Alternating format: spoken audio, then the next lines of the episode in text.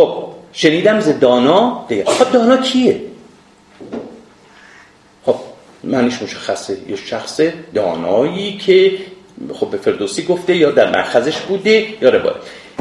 این یه مقداری البته من یه نظر رو مطرح کردم توی نام فرنگستانم چاپ شد مقاله مفصلی هم هست. یک حدسه فقط یک حدسه. فقط یک حدسه بر اساس یک قرائنی بر اساس شواهدی. خب این که توی بخش انوشیروان خسرو انوشیروان اونجا 20 بار دانا به کار برده در مورد یک شخص توجه کنید. اونم بزرگ مهره اونم بزرگ مهره ممکنه که اینجا دانا اشاره به بزرگ مهر باشه. تفکری که درست بعد بیت های بعد می‌بینیم از دانا نقل می‌کنه همون دانا یک دوی بینوی خرد است. خب می‌دونیم شخص دانا اونجا هم باز دانا دیگه. شخص دانا از مینوی خرد یا روح خرد پرسش های می‌پرسه و اون پاسخ میده. حالا این در یه حدسه فقط یک حدسه که ممکنه. حالا این این دانا حالا بزرگ نیست هر کسی یه فرد در واقع کار و خردمندیه که یک روایتی جز روایتی که در پایین نقل شده در بالا نقل شده نقل می‌کنه فردوسی از قول اون. این روایت چیه؟ نگه کن بدین گنبد تیزگر. نگه کن بدین گنبد تیزگرد که درمان از اوی است و زوی است درد. تمایز این تفکر تفکر اینجا. با اون تفکر که قبلا گفت متوجه میشین؟ اونجا صحبت از اختیار آدمیه. اینجا صحبت جبر مطلق. اون چیزی که آسمان و سرنوشت برای تو مقدر کرده همون اتفاق میفته.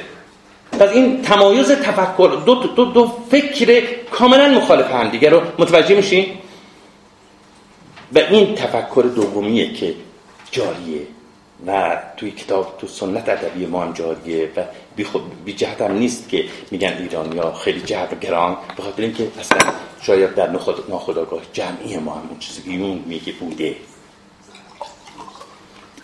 ولی در حال این تفکر وجود داره. نگاه کنید درست همینجا درست عکس اون به صلاح تفکری که مطرح می‌کنه صحبت از اختیار آدمیه و پاسخگو باید باشه در مقابل اعمالش اینجا میگه که جبره. و اون چیز که آسمان رقم زده چون چرا نداره؟ بعدش میگه نگشته زمانه بفرسایدش نگشت زمانه بفرسایدش نه آن رنج و تیمار بگذایدش خب این چرخی که میگرده و سرنوشت آدمی هم رقم می‌زنه. خسته هم نمیشه. اصلا فکر نکنید که یک بار این خسته میشه کهنه نمیشه بعد درد و رنجی داره که مثل آدمی متوقف بشه. نه. این تا ابد ده میگرده و سرنوشت آدمی رو رقم می‌زنه و انتظاری هم نباید داشت که این از چرخش متوقف بشه. خب؟ جبر مطلق. نگشت زمانه به فرسایدش نه آن رنج و تیمها بگذایدش پس این پیره. ما توی دیوان حافظم چند مورد داریم. یه موردش هست میگه جهان پیر رعنا را ترحم در جبلت نیست. آفرینش جبلت. جهان پیر رعنا درو درنگ جهان پیر رعنا را ترحم در جبلت نیست. ز مهر او چه میجویی؟ در او همت چه میبندی همون همین تفکره. خب جهان پیره. میگن زال دیگه. زال. همون روزگار. روزگاری که کهنه قدیمه. و همونی که در واقع در حال زمان و ظلمان سرنوشت آدمی رو رقم می‌زنه. نه از جنبش آرام گیرد همین نه چون ما تباهی پذیرد همین همینجور میچرخه. حالا فکر نکنید که اینجا اون برا ارادی خودش تو توی شاهنامه هم هست می‌رسیم تو داستان رستم سهراب و دوستانی که خونده باشن. و تو شعر حافظ هم هست تو شعر شاعران هم دیگر هم هست. یعنی اینکه اینو قصد قصدی هم نداره فلک آدمی رو به تباهی بکشه. خب؟ این اصلا سرشتشه. مثل که در گذشته های دور یه نفر این چرخ رو گردونده و این تا ابد همینجور مطابق اون نیت گردانندش میگرده و سرنوشت آدمی دست اون نیست که. حافظم میگه گفتم از گوی فلک صورت حالی پرسم گفت آن می‌کشم در خم چوگان که مپرس. گوی فلک می‌گفتم چیکار داری می‌کنی؟ بعد تو نمی‌دونی که من خاموش دیگه. مثل گویه که اون کسی که چوگان منو داره می‌زنه و اون چوگان باید بری از چوگان چوگاندار بپرسیم که چجور چرا می‌زنه. این دقیقا همینه. یعنی اون فلک هم مقصر نیست. این تفکر بر حال ایرانیان باستان. از او دان فزونی و زو هم نهار. بد و نیک نزدیک او آشکار. خب نهار کاستی. فزون کاستی از اون از فلکه. یعنی هر اون چیزی که شما در زندگیتون می‌بینین اون رقم می‌زنه. اگه کمه اون رقم می‌زنه. اگه زیاده اون رقم می‌زنه. زیاهوت سرخ است چرخ کبود. نه از آب و باد و نه از گرد و دود. خب این بیتی خورده فکر می‌کنم آزارتون داده نه؟ اگر دوستان که خوندن آره خب.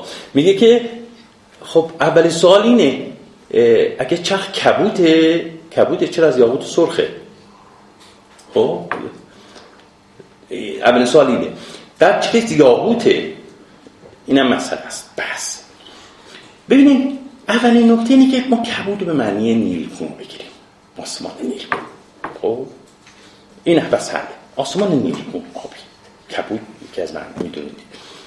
و بعد یا حالا چرا از یاقوته؟ اون چیزی که در بندهش اومده که جنس آسمان از سنگه اونان که بندهش آشنا هستن می‌دونن. جنس آسمان از سنگه بعد در یه که از خماهن. یعنی باز خماهن هم یه نوع سنگه خماهن باز یه نوع سنگه و بعد در اونجا باز توی بندهش باز یه جای اومده که جنس آسمان از یاقوت سفته است. سراخ شده. یاقوت سفته است. ببین من گفتم که ممکنه که این چیزایی که در شا... حتی دیباچه شاهنامه مطرح میشه شاید به از ذهن یک فرد مسلمانی شیعی مثل فردوسی نباشه. ممکنه که در منبع خودش استفاده کرده باشه. از منبع خودش استفاده کرده. اما در مقابلش ما از حدیثی از پیامبر صلی الله هم داریم که میگه که عرش از یاقوته. عرش از یاقوته. حالا ما اینجا واقعا اون چیزی که در فردوسی در ذهن داشته آیا اون حدیث پیامبره یا روایات خدای نامه رو داره برای ما نقل می‌کنه؟ خیلی مشکله نه؟ خیلی مشکل خیلی مشکله.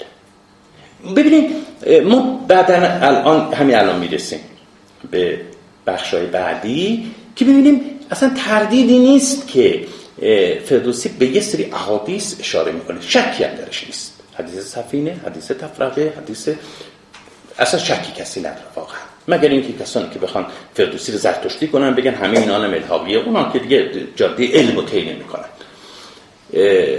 و در همه نسخه هم شکی هم درش نیست. پس دو تا اندیشه با هم تلفیق شده. و امروزه شاید بعضی بخش کرده متمایز کردن و جدا کردنی در واقع همه این تفکرات از هم و روایات از هم شاید برای ما بخدور نباشه. مثلا همین موردی گفتن. من تصور می‌کنم در اینجا شاید اون حدیث خیلی حدیث معروفی نبوده که تو ذهن مثلا فردوسی باشه. ممکنه که واقعا از خدای نامه گرفته باشه یا بوده ولی به هر حال اون حدیث هم هست. خب؟ اصلا واژه خود آسمان آس یعنی سنگ. آس یعنی سنگ. یعنی میگم از قدیم آسمان از جنس سنگ می‌دونستن. بنابراین وقتی که اینجا میگه یاقوت میشه توجیهش کرد. میشه توجیهش کرد. حافظم داره دیگه نه؟ اونجا هم که همه رو گیش کرده. چیست این سقف بلند ساده بسیار نقش؟ زین معما هیچ دانا در جهان آگاه نیست. خب اگه سقف سادیه پس چرا بسیار نقشه. به حال این حالا حافظ شناسا بریم سراغ حافظ شناسا و ببینیم که چه تفسیرهایی دارن.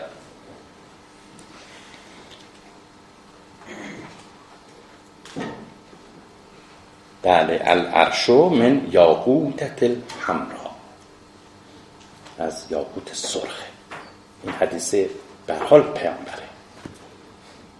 به چندین فروغ و به چندین چراغ بیاراسته چون به نوروز با. دیگه اون ماه و ستارگان. حالا گفتن در آفرینش آفتاب و ماه.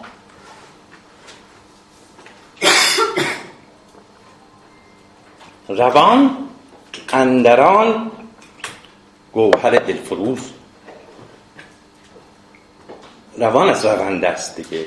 میگه که اون آن برمیگرده به بیت قبلی که آسمانه.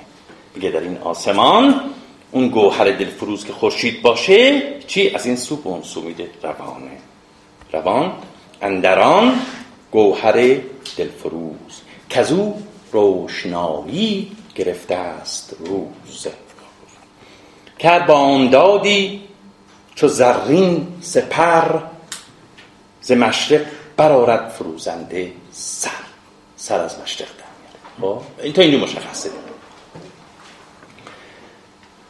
توصیف های در واقع فردوسی رو ببینیم یعنی وقتی که مت مت حماسی توصیف هم حماسی میشه. وقتی خورشید طولو می‌کنه این زرین سپره که شعار خودش رو پخش می‌کنه در به جهان. این در تمام شاهنامه این صادقه. ما ما می‌بینیم که توصیف را حالا بعد از این دونی دونی من اشاره می‌کنم که این توصیف چگونه است. کرد بامدادی چو زرین سپر ز مشرق برارد فروزنده سر. زمین پوشد از نور پیراهن. پیراهن پیراهن زمین از نور میشه. حالا این آیه چیزی ویژگی زبانیه که باز هم این قدمای ما تصور می‌کردن که برای پر کردن وزنی اصلا به این شکل نیست. یعنی آیه پیراهنا میگن الف زائد. اصلا در زبان اصلا زائد نداریم. این یه ویژگی زبانیه که در شعر در واقع قرنهای چهارم و پنجم ما فراوان می‌بینیم. روزن چهارم. پنجم کم در قرن چهارم و قبل از اون اندک شرایی که مونده. شرای ابو شکور رو می‌بینیم و شاعرهای دیگه که قد قدیمی تر از فردوسی بودن. پس این الف رو میگن الف اطلاق یا الف زائد. حالا میگن. ولی این به حال یه ویژگی زبانی بوده. این الف در پایان مصرا در متون منصور هم اومده. در ترجمه تفسیر تبری هم هست. زمین پوشد از نور پیراهنا. شود تیره گیتی بدو روشن. چو از مشرق او سوی خاور کشید ز مشرق شب تیره سر برکشید. خب اینجا یک یک واژه است که من فکر کنم دوستانی که یه مقدار اذیت کرده نه؟ از مشرق به سمت خاور و؟ به سمت؟ به سمت خاور و خاور که مشرق دیگه. نه نه. خب من یه توضیح بدم. این واقعا همه رو گیج کرده. یعنی ما رو هم گیج کرده. یعنی در تا قرن ششم در همه در بسیاری از متون زبان فارسی رو که نگاه کنیم در واقع خاور و باختر به جای هم به کار رفته. گاهی هم درست مثل امروزی به کار رفته. گاهی هم درست مثل امروزی در شاهنامه هم همینجور. یعنی اینجا در واقع خاور به معنی مغربه جای دیگه خاور به معنی شرقه. حالا بیرسی یعنی این در واقع دوگانگی وجود داره. خب چرا به وجود اومده؟ چرا به وجود اومده؟ این در واقع کلاس گنجایش نداره. ما باید بیا خیلی بحث کنیم. البته یه موضوع حالا مقاله ایه برام. دارم می ولی همین اندازه بدونید. ببینید در پهلوی در پهلوی چهار جهتی که ما داشتیم اینه. خبراسان شرق. اونجا اصلا کاملا مشخصه اصلا چیز نداره مشکلی نداره از این خبراسان یعنی شهر خبروران یا خبربران یعنی قلب پس اینجا بگه خاوران پس همینه خبروران. خب؟ بعد نیمروز یا همون نیمروزی که میگیم که سیستان مادر سیستان میشه میشه جنوب اباختر شمال. همیشه توجه داشته باشید. اون تو این جهت ها اباختر وقتی که میگن شمال شمال محل دیوان بوده. شمال در اون متون در بالا فارسی میانه فراوان که اباختر محل دیوانه. اگه شمال ایران هم وقتی میگی مازن مازندران خب مزن همون دیوه. مثلا مزن این دیو در مانوی البته توجهات دیگه هم دارم. حالا کار نداریم ما. بعد اگر یادتون باشه دوستان که شاهنامه خوندن می‌دونن تو داستان اکفان دیو میگه چون باد شمالی گذشت. در دیوه در دیوه اونجا وقتی که میگه تو باد شمالی گذشت اونجا اشاره باز به اون ماهیت دیوی اکوانه که در واقع اونجا صفت شمالی میاره برای اون. پس این خاور رو متوجه شدی. ما اینجا به معنی چیه؟ مغربه. ز مشرق شب تیره سر وقتی اون رفت از مشرق شب نگیرن مر یک دیگر را گذر. شب و روز همدیگر رو گذر. راه همدیگر نمی‌گیرن. بعضی میگن شاید اینجا اشاره به برخورد خورشید ماهه یعنی ماه رو میگه ماه و خورشید همدیگر رو در واقع جلو همدیگر رو نمی‌گیرن. هر کدوم در واقع مدار خودشونو دارن. مدار خودشونو دارن. در حال هر دوش واقعا این امکانش هست توی ذهن فردوسی بوده باشه. ولی این چیزی که در واقع اگه مرجع بلافصلش رو بخوایم داره راجع به شب و روز داره صحبت می‌کنه. و طبیعا شب صد راه روز نمیشه روز هم صد راه شب نمیشه. نباشد از این یک روش زاستر. زاستر اختصار چیه؟ زان سوتر. یعنی از آن فراتر. پس زاستر زان سوتر. از آن فراتر. یعنی از اون روش خارج نمیشه. روشش به همون شکله. ایا آن که تو آفتابی همین چه بودت که بر من نتابی همین خب اینجا صحبت از آفرینش آفتابه و حالا میگه که ای آفتاب تو را چه شده است؟ حالا چه بوده توضیح میدم. تو را چه روی داده است؟ چه اتفاق افتاده است که بر من نمی نمیتابی؟ واقعا اینجا فردوسی در آقا در مقدمه دیباچه شاهنامه که همه می‌خونن واقعا می‌خواد به ما چی بگه؟ می‌خواد به ما چی بگه؟ از برای در واقع صدها سال امروزه ما چی می‌فهمیم از این بیت؟ همین. ایا آن که تو آفتابی همین. چه بودت که بر من نتابی همین چرا میگه که به آفتاب برمیگرده؟ میگه که چه اتفاق افتاده تو بر من نمیتابی؟ شاید در به اولش فکر کنیم که خب چه ربطی داره به هم دیگه؟ ولی نه. واقعا در اینجا من تصور می‌کنم که این داره از یک چیزی شاعر میناله. میگه حتی آفتاب هم از تابیدن خودش بر من دریغ می‌کنه.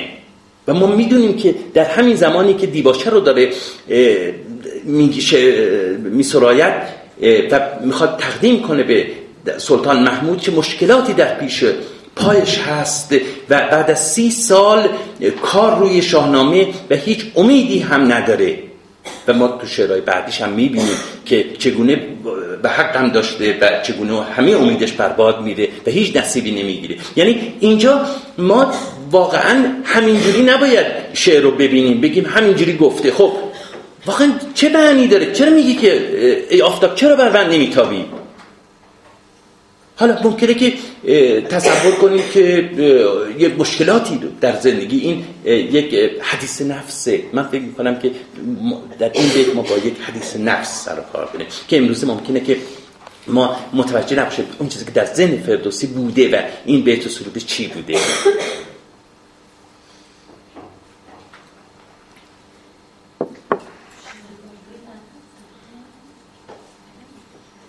اما چه بودت به معنی اینکه تو را چه شده است؟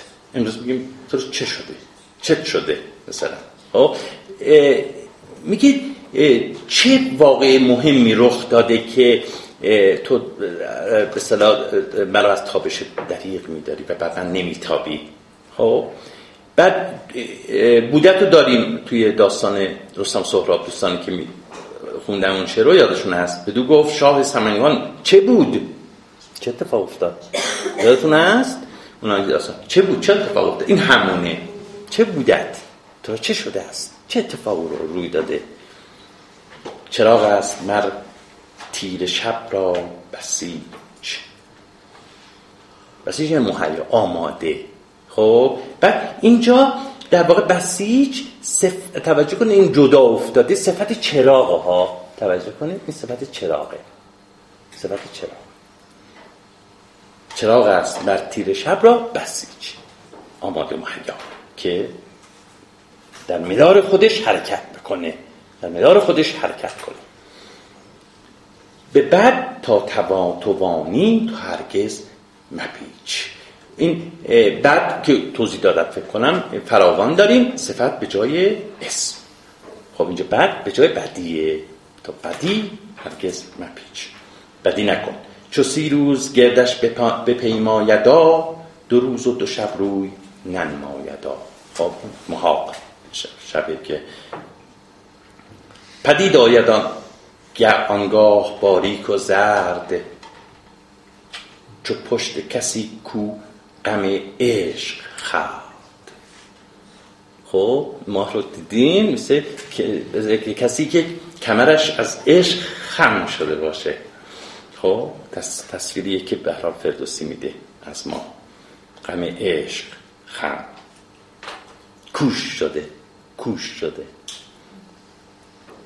چو بیننده دیدارش از دور دید همان در زمان او شود ناپدید. دیگر شب نمایش کند بیشتر. بعد میگه سریع هم می‌دونین دیگه اون سریع هم غروب می‌کنه و بعد شب بعد یه مقداری بیشتر میشه. بعد همینجوری تا ماه دو هفته. دیگه می‌دونین دیگه تو را روشنایی دهد بیشتر. به دو هفته گردد تمام و درست. بدان باز گردد که بود از نخواست دوباره باز مسیر شد. بود هر شبانگاه باریکتر به خورشید تابنده نزدیکتر. این باز مثلا نجومیه دیگه. اون مدار خورشید وقتی که باریکه خب به خورشید نزدیکتره. وقتی که هرچی بیشتر به کامل میشه ازش دورتر میشه. این مثلا نجومیه. بدین سان نهادش خداوند داد. بود تا بود هم بر این یک نهاد. خب این طبیعتش بس آفرینه خداوند قرار داده که اینجوری بگرده به این شکل. یعنی اول به لاغر باشه باریک باشه و بعد. گفتار از ستایش پیغمبر. خب تازه رسیدیم به بخشای بحثنگیز حالا اینجا بحثنگیز اونجوری نبوده. حالا تازه رسیدیم به بخشایی که فردوسی در مورد مذهب خودش صحبت می‌کنه و خب بین شاهنامه‌شناسان بسیار اختلافه که حالا مذهبش چی بوده و اینجا این تو این بیتا چی می‌خواد بگه. حالا می‌خونیم. دو بیتی که یه مقدار سرگردونه. و بعد واقعا شاهنامه شناسان نمی‌دونن که با این دو بیت چه کار باید بکنن. این دو بیت بعد از اون در واقع زدانا شنیدم دیگر اون از اون اون اونجا که خوندیم براتون بعض از نسخه, نسخه اونجا اومده. بعد نسخه های کمی اینجا اومده یعنی الان که می‌خوایم بخونیم. بعد به حال سری درست کرده برای در واقع مسحان شاهنامه و واقعا نمی‌دونن این کاتبا. حالا خسته میشن دیگه گاهی بیتا رو جابجا می‌کنن و امروزی دیگه برای ما واقعا تشخیصه که جای درست اینها کجا بوده واقعا میگه نگه کن سرانجام خود را ببین. یه کم در ذهنتون داشته باشین که بعد از اون داستان چیز که میاد مطرح می‌کنه که میگه که تو خرد داده خداوند پس بنابراین روز شما در پایان اون اینو میگه یا نه؟ در آغاز گفتار داشته پیغمبر که میگه تو را دانش دین رهانت درست در رستگاری بباید جز نگه کن سرانجام خود را ببین که کاری نیابی برو بر گزین میگه اون سرانجام ببین نگاه کن. و بعد هر کاری اینجا باید انجام بدی. دیگه اونجا نمی‌تونی انجام بدی. همون چیزی که میگیم امروز دیگه. رنج آری تنت را رواست. میگه اگر اینجا رنج بکشی شایسته که خود رنج بردن به دانش سزاست. شایسته که در راه دانش بکشی تو را دانش دین رهانت درست. در رستگاری بباید. جست خب دین باعث رستگاری بشر میشه دیگه یعنی می‌تونه دلت گر نخواهی که باشد نژند قدگین افسرده نژند. همان تا نگردی تن مستمند. این مستمند یه واژه‌ای که در واقع اون به صلاح مندش که دارندگیه و بعد مستم یعنی ناتوانی. خب خود واژه مس مستی هم داریم در شاهنامه هم داریم. خب بعد یعنی ناتوان درمانده. ناتوان درمانده بعد خود مستی هم اگر دوستان داستان رستم سراب خونده باشن یادشون میاد. میگه که رستم سراب وقتی با هم دیگه میجنگن که قالب شناسان خیلی اشتباه می‌خونن گاهی میگه به مستی رسید. این از آن آن از این. یعنی ناتوان شدن دو تا پهلوان که با هم دیگه میجنگیدن. به مستی رسید آن از آن. این از آن آن از این. رودکی؟ بله مستی مکن که اون شعر رودکی خانم گفتم بله کاملا. شاعرهای دیگه هم دارن.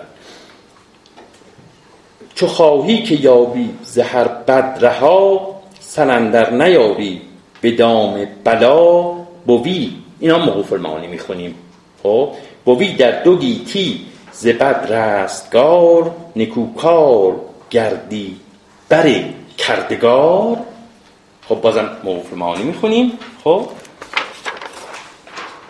به گفتار پیغمبرت را پس همه اونها بیت ها موقوف تا اینجا.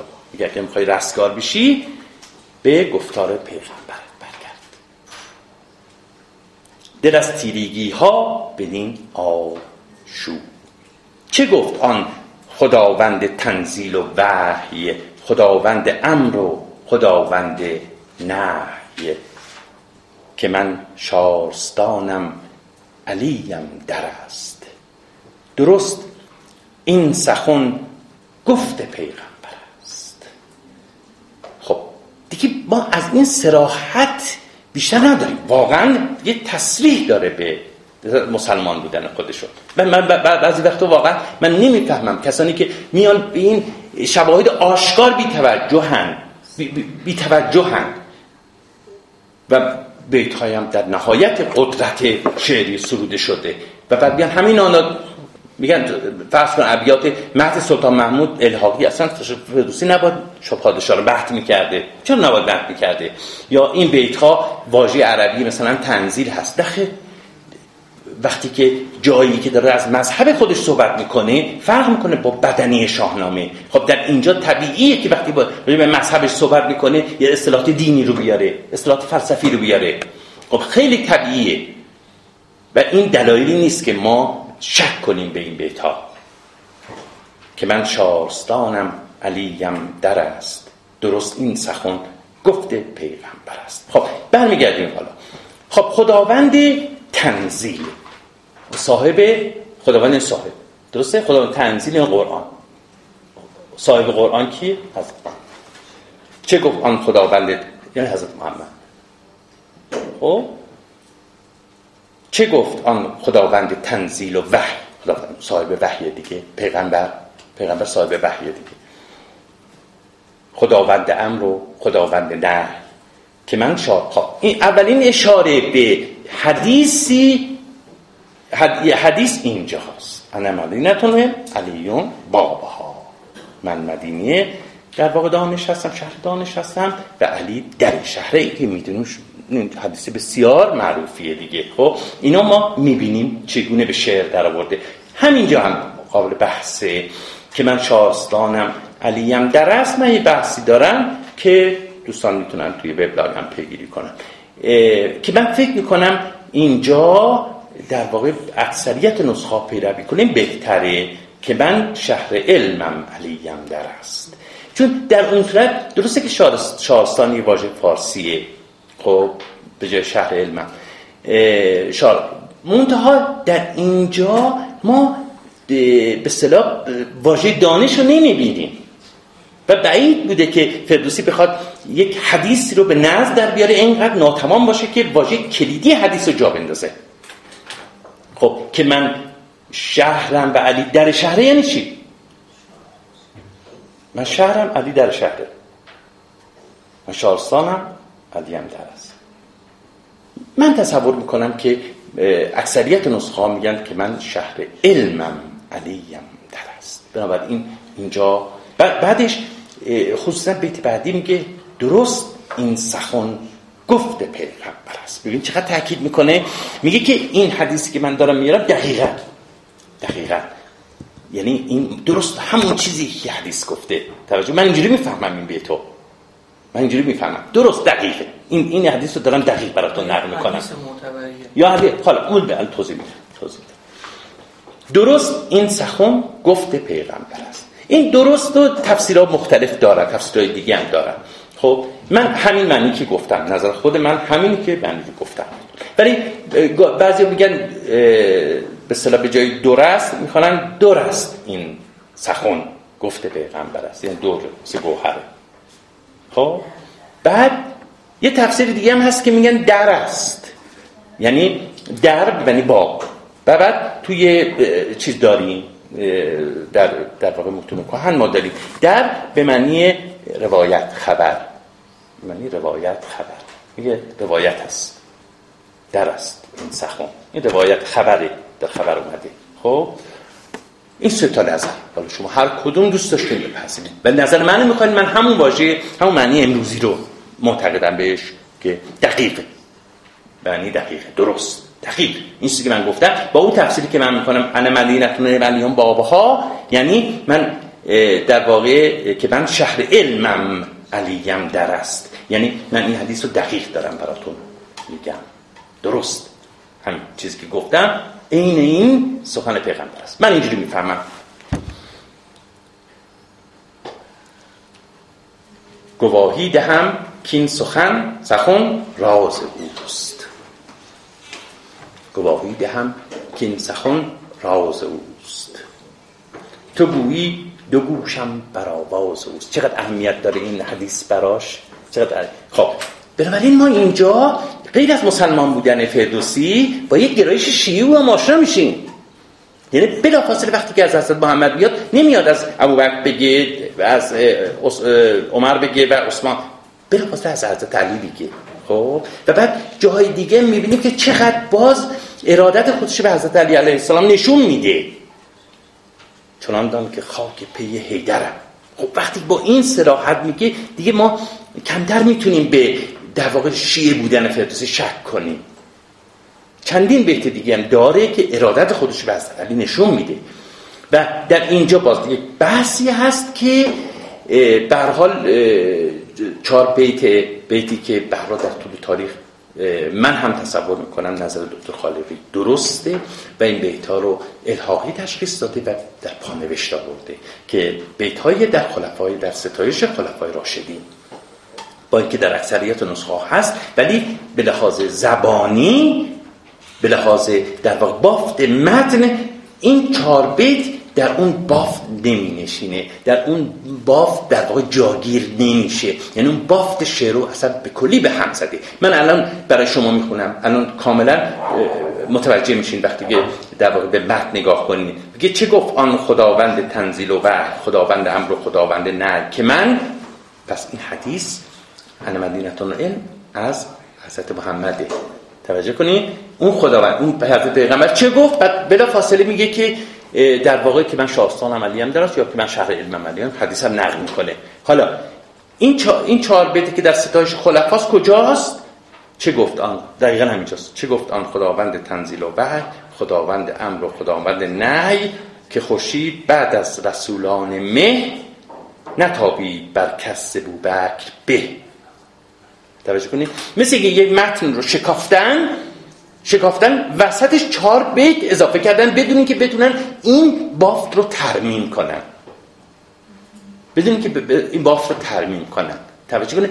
اون چیزی که دلایل که برای در واقع الحاقی بودن این چهار بیت مربوط خلفا راشدی گفته شده مسئله همینه. یعنی اینکه اینجا این بخش شکافته شده و بدون اینکه ترمیم پیدا کنه اونجا داره میگه که این پیغمبر این حدیث رو گفت. و بلافاصله بعدش حدیث میاد. بعد یک باره اینجا قطع میشه و یه چیز دیگه داره میاد. بعدش دوباره میاد می‌رسیم به انتها عمر کرد اسلام را آشکار بیاراز گیتی چو باغ بهار. پس از هر دوان بود. جفت. پس از هر دوان بود عثمان گزین خداوند شرم و خداوند دین. چهارم علی بود جفت بتول. که او را به خوبی ستایت رسول. بعد میگه انا مدینه العلم علی بابا متوجه شدین که واقعا اینجا بافت مت به هم ریخته؟ بافت مت به هم ریخته. خب به هر حال آره خب طبیعیه که چیزای تعصبات مذهبی خب بوده دیگه و نمی‌تونستن از فردوسی بگذرن. به خاطر در واقع هنرش و گفتن چه خوب بود که اگر هم مسلک ما می‌شد هم مذهب ما می‌شد و بعد به هر حال چشم الان من این برو یه جایی برسونم تا برسیم به سوال. گواهی دهم که این سخن راز اوست دو گویی دو گوشم بر آواز اوست. حکیم این جهان را چو دریا نهاد برانگیخته موج از او تون با چو کشتی بر او ساخته همه بادبانها برافراخته. رسیدیم به مسائل بحثانگیزی که باید جلسه بعد آغاز در واقع جلسه بعد مفصل راجع به این همین چند بیت که اشاره به چند حدیث داره و چه در واقع اختلافاتی هم بین باز علما به وجود اومده بهش بحث کنیم حالا فکر کنم موقع سوالات رسیده خب شما بفرمایید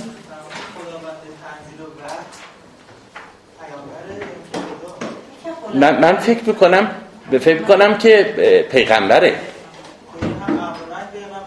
بله بله, بله. چون بلا فاصله بعدش حدیث رو میاره چون بلا فاصله میگه چه گفت؟ خب خدا که نگفت اون حدیث رو توجه کنید میگه چه گفت؟ و بعد انا مدین های ما میدیم حدیث پیغمبره. خب سوال. اگه سوال نداری من ادامه بدم. چون این بعدی رو کسی نسبت داده باشه به فردوسی به ضرورت زمان به خاطر اینکه می‌خواسته کتاب رو به سلطان محمود بده. اتفاقا سوال خیلی خوبی کردن. سوال خیلی خوبی کردن. واقعا توجه کنید به همین همین نکته که ایشون گفتن. این مسئله مطرحه مسئله مطرحه که به حال فردوسی فردوسی چی است؟ و سلطان محمود سنی خب کتابش هم می‌خواد اهدا کنه. و بعد خب طبیعیه که یک شیعه توی دیباچه شاهنامه تفکرات شیعی ممکن مورد قبول یک سلطان سنی قرار نگیره. حالا میگن که بله ممکنه که در واقع در آخرین مراحل در واقع تغییر و تغییراتی که در شاهنامه میده خود فردوسی این بیت ها رو اضافه کرده باشه در اینجا تقدیم کرده باشه. به ضرورت زمان خودش. من معتقدم نه. ممکنه هر چشم. ازیدی من جوابشون بدم. من اعتقاد دارم نه. خب. یکی این که اگر قرار بود فردوسی مذهب خودش علنی نمی‌کرد جای دیگه علنی نمی‌کرد. خب؟ نمی... اصلا, اصلا نمی‌گفت من شیعم یا قرائن رو اینجا نمیذاش برای, برای دیگران. وقتی که امروز ما می‌خونیم طبیعیه که در همون زمان هم هر کس این بیتا رو می‌خوند متوجه می‌شد که این طرف به صلاح سنی نیست و شیعه است. پس بنابراین اون بخش یک فکری برای برای بخش بخش دیگه هم می‌کرد. پس چرا فکری برای بخش دیگه مقدمه نکرده که اونجا در واقع نشاناش کاملا آشکاره؟ و درست بیاد همینجا. یعنی یه چیزی میشه در همجوش یه چیزی میشه در همجوش و بعد نکته اساسی اون چیزی که ما از روایات دیگر و خود شاهنامه برمیاد. من جلسه بعد حتما توضیح میدم راجع وقتی که مذهبش می‌رسیم اون بیت هایی که سفینه و بیت های اشاره می‌کنه صفحه حدیث سفینه و حدیث تفرقه. من اونجا مفصل صحبت می‌کنم. خب آدمی راست و درستیه فردوسی. این چیزی که شاهنامه به ما نشون میده و زندگی نام, نویسانی که از گذشته ها در مورد فردوسی گفتن. خب از قدیم گفتن این شیعه است. خب بعضی هم گفتن رافضیه بعضی هم گفتن که قرمتیه. پس بنابراین شیعه بودنش تقریبا هیچ شکی از گذشته های دور ما نداریم.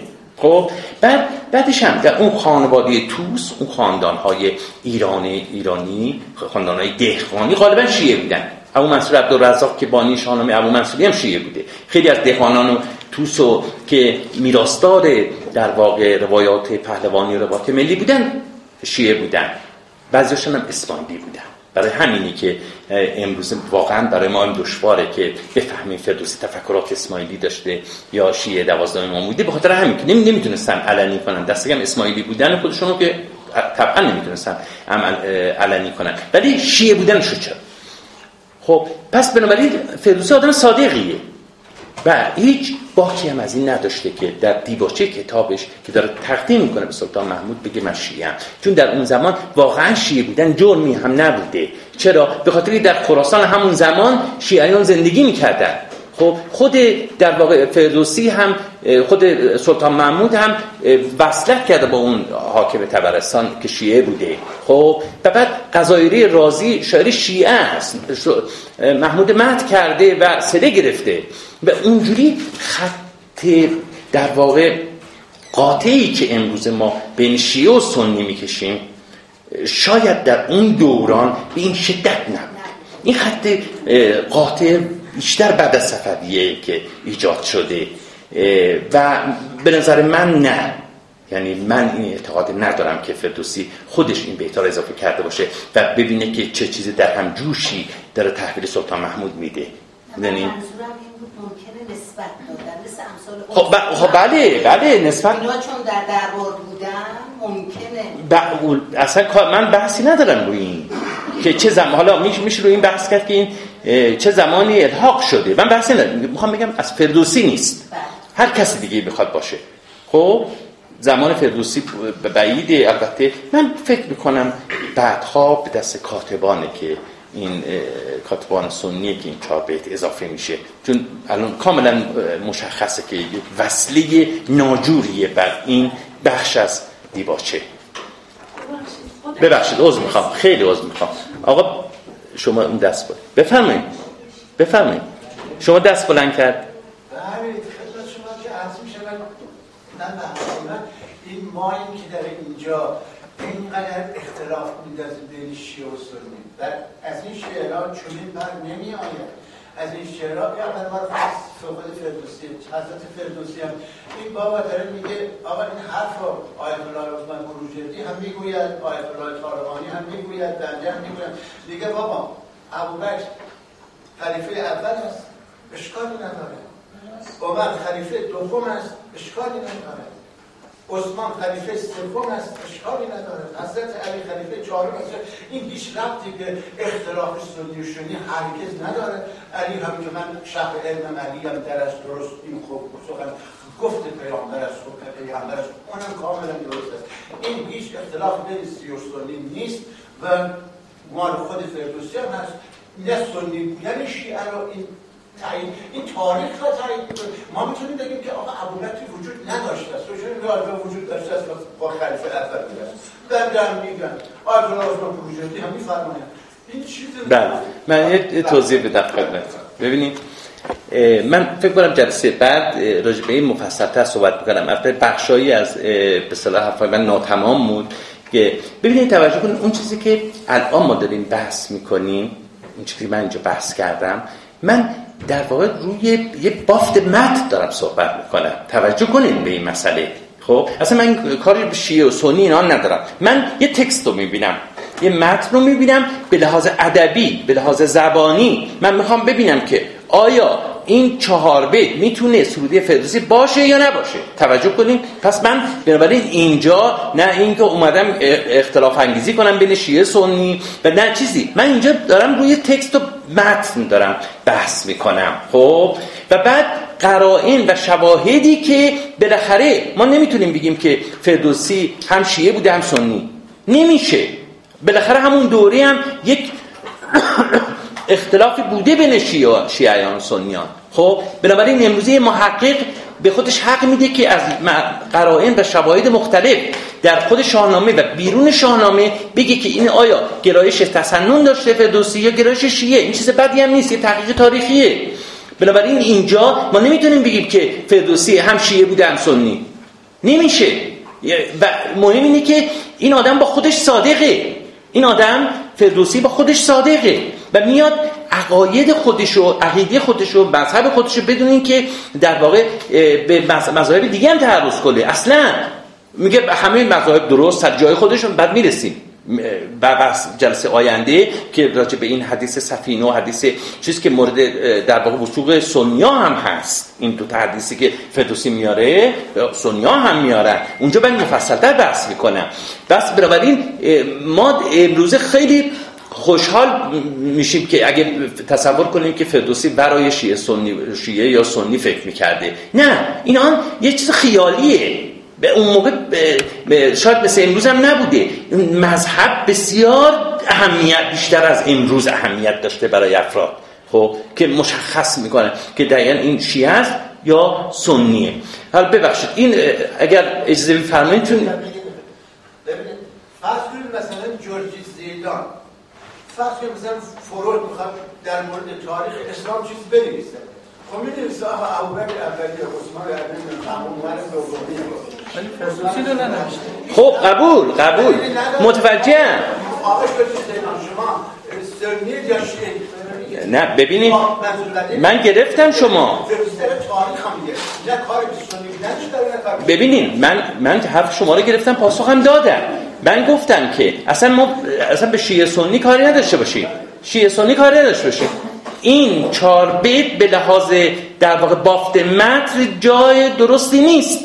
ببینید من اصلا به شیعه سنی کار ندارم که. خب اگرم روایت بخواسته بکنه فردوسی روایت نکرده. و بحث من اینه. توجه کنین اصلا من ربطی به شیعه سنی نداره. من میگم این طبق بافت متن این چهار بیت به لحاظ در واقع تکست. خب؟ به لحاظ زبانی به لحاظ شعری همه اون چیز این سر جای خودش نیست. ببخشید.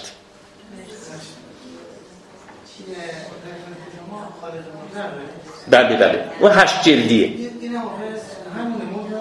چاپ جدید تره متفاوته بله. بله. نه این تصیح جدید تره بله بله. اون تصیح جدید تره من فکر نکنم اختلاف خیلی مهم بود. چند تا کلمه بود؟ آره من نگاه کرده بودم. بگین اگر اختلاف مهم من دیده بودم.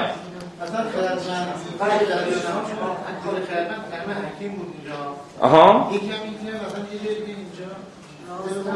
مثلا یه جایی اینجا مثلا اگر مردمش خیره خانی همیشه فهمید مگر مردمی خیره خانی؟ آها میگه خیلی اختلاف نیست. یعنی خیلی رای. آورده. من فکر کنم باز همون راز بهتره. راز بهتره. اون رازیه که بین فردوسی و حضرت محمد وجود حضرت علی حضرت محمد وجود داره. من فکر کنم راز درسته. حالا اختلاف زیاد خیلی حالا مهم نیست. خیلی مهم. نیست تو دانش دین دهانت درست در حالی که ما جایی دیگه خواهده بودیم تو دین و دانش. نه نه این اتفاقا خیلی بحثه. بله. نه نه. دانش دین نه دانش و دین. توجه کنه باب عطف نیست. نه دین و دانش هم نه. دانه. ببینید توجه کنید توی در واقع گذشته نگاه کنین خود دین یه دانشی داشته که باید در موردش بحث می شده خب؟ پس میشه دانش دین نه دانش و دین. توجه یا دین و دانش. فرق نمی‌کنه. فرق نمی‌کنه. نه نه نه. نسخه های کهن الان روبروی منه. دانش دین درسته. نه دین و دانش یا دانش و دین. توجه کنین. خب سال دانش و دین هم باشه دوتا معنا میده. معنا میده ولی معنای دقیق نداره. همون دانش دین درسته. نسخه های کهن به ما همینو میگن. خب سوال. بفرم. بفرم. صحبت که راجب کلمه فرجام فرمودین توی بحث قضایی الان مثلا فرجام خواهی می‌خوایم به این به قضیه ارتباط پیدا ببینید البته من در همه در واقع بافتا نگفتم ممکنم خونسا باشه به معنی انجام باشه. من گفتم این معنی در گذشته در زبان پهلوی به این شکل بوده در زمان فردوسی و بعدها هم به همین شکل بوده. به این معنی نیست که ما فرجام رو حتی امروز هم ما استفاده می‌کنیم. نویسنده ها همه به در این در واقع معنی استفاده کنن. متوجه شدین منظورم چیه؟ یعنی اینجوری نیست. امروزه که دیگه ممکنه واقعا دقیقا معادل انجام باشه. خب همین مثل فرجام خواهی. من فکر بکنم اینجا خونساست. بکنم خونساست. مثل اینجا وقتی حکم شاید باشه. چون حکم که میگن نوازای فرجام یا آها فرجام میدن یک بله حل شدن بهتر شدن شاید به صلاح بازم یک یک کمی مثبت باشه. به نظر می‌رسه خانم میگن شاید. ولی میگم امروزه دیگه اون تمایز اونجوری از بین رفته.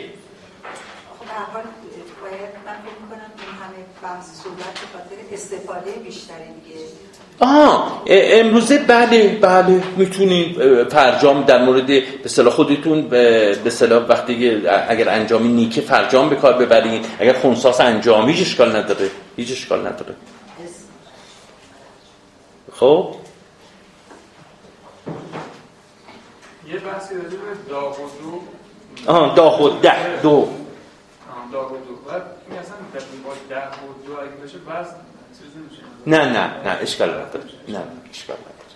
اشکال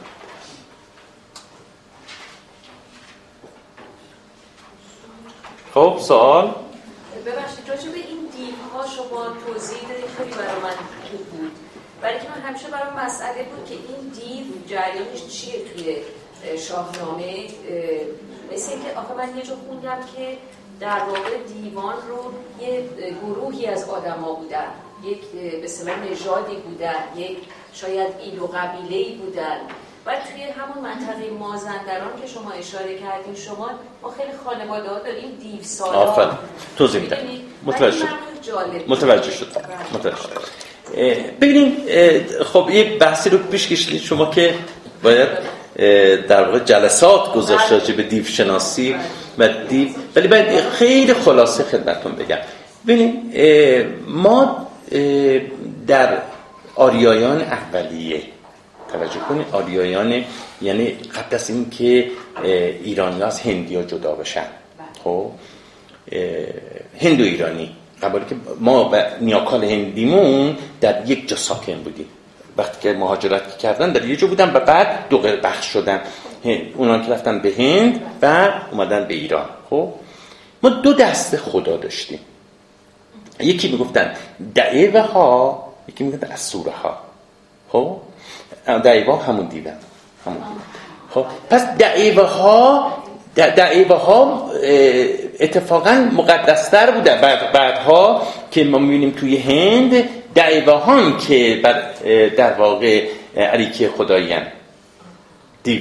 خب الان هم تو فرانسه دیو دیو خدا یا زبان دیگه هم همجور نزدیک به این. پس بنابراین یک واژه اهریمنی نبوده. خب اما وقتی که توی میاد اصلاحات زرتشت که در واقع به دین نیاکان آریایی اصلاحاتی رو صورت میده این دعیوه رو از علیکی خدایی میندازه و اسورها رو برمیکشه. خب؟ اینه که اونجا دیگه دیو میشه موجود اهریمنی.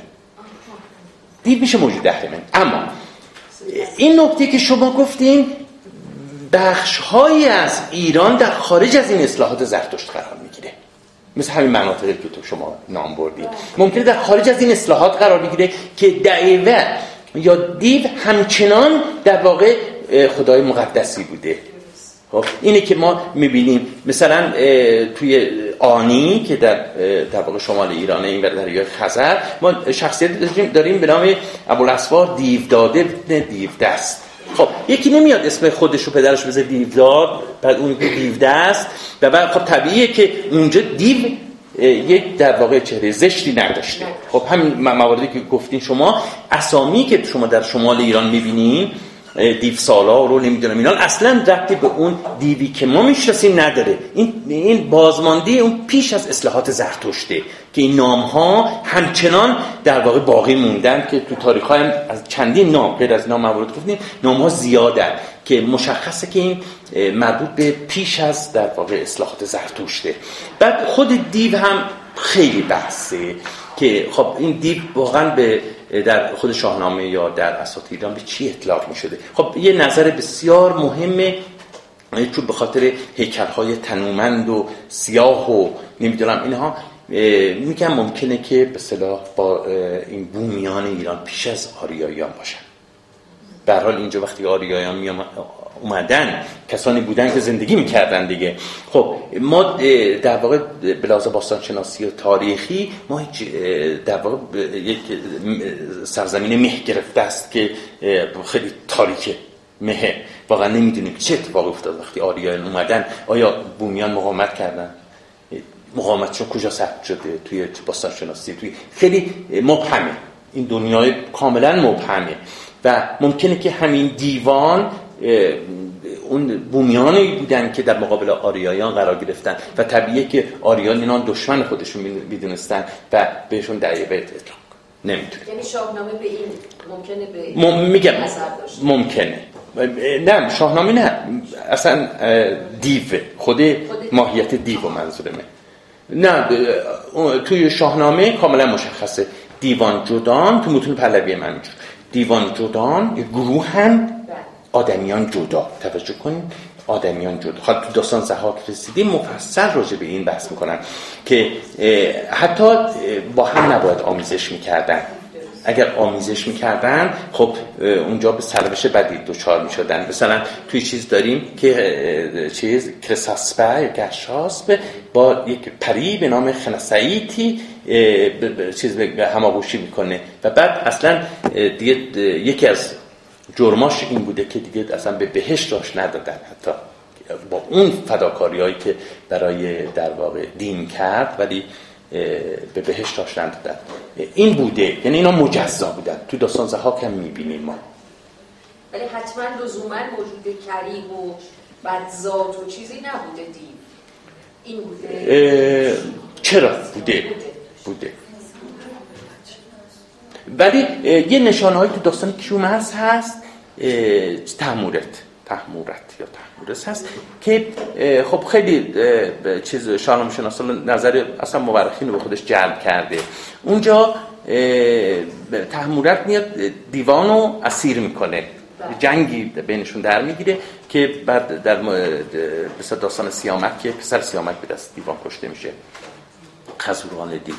بعد توی تحمول اسم انتقام می‌گیره و دیوار رو به اصطلاح به اسارت می‌گیره. شکستشون میده به اسارت می‌گیره.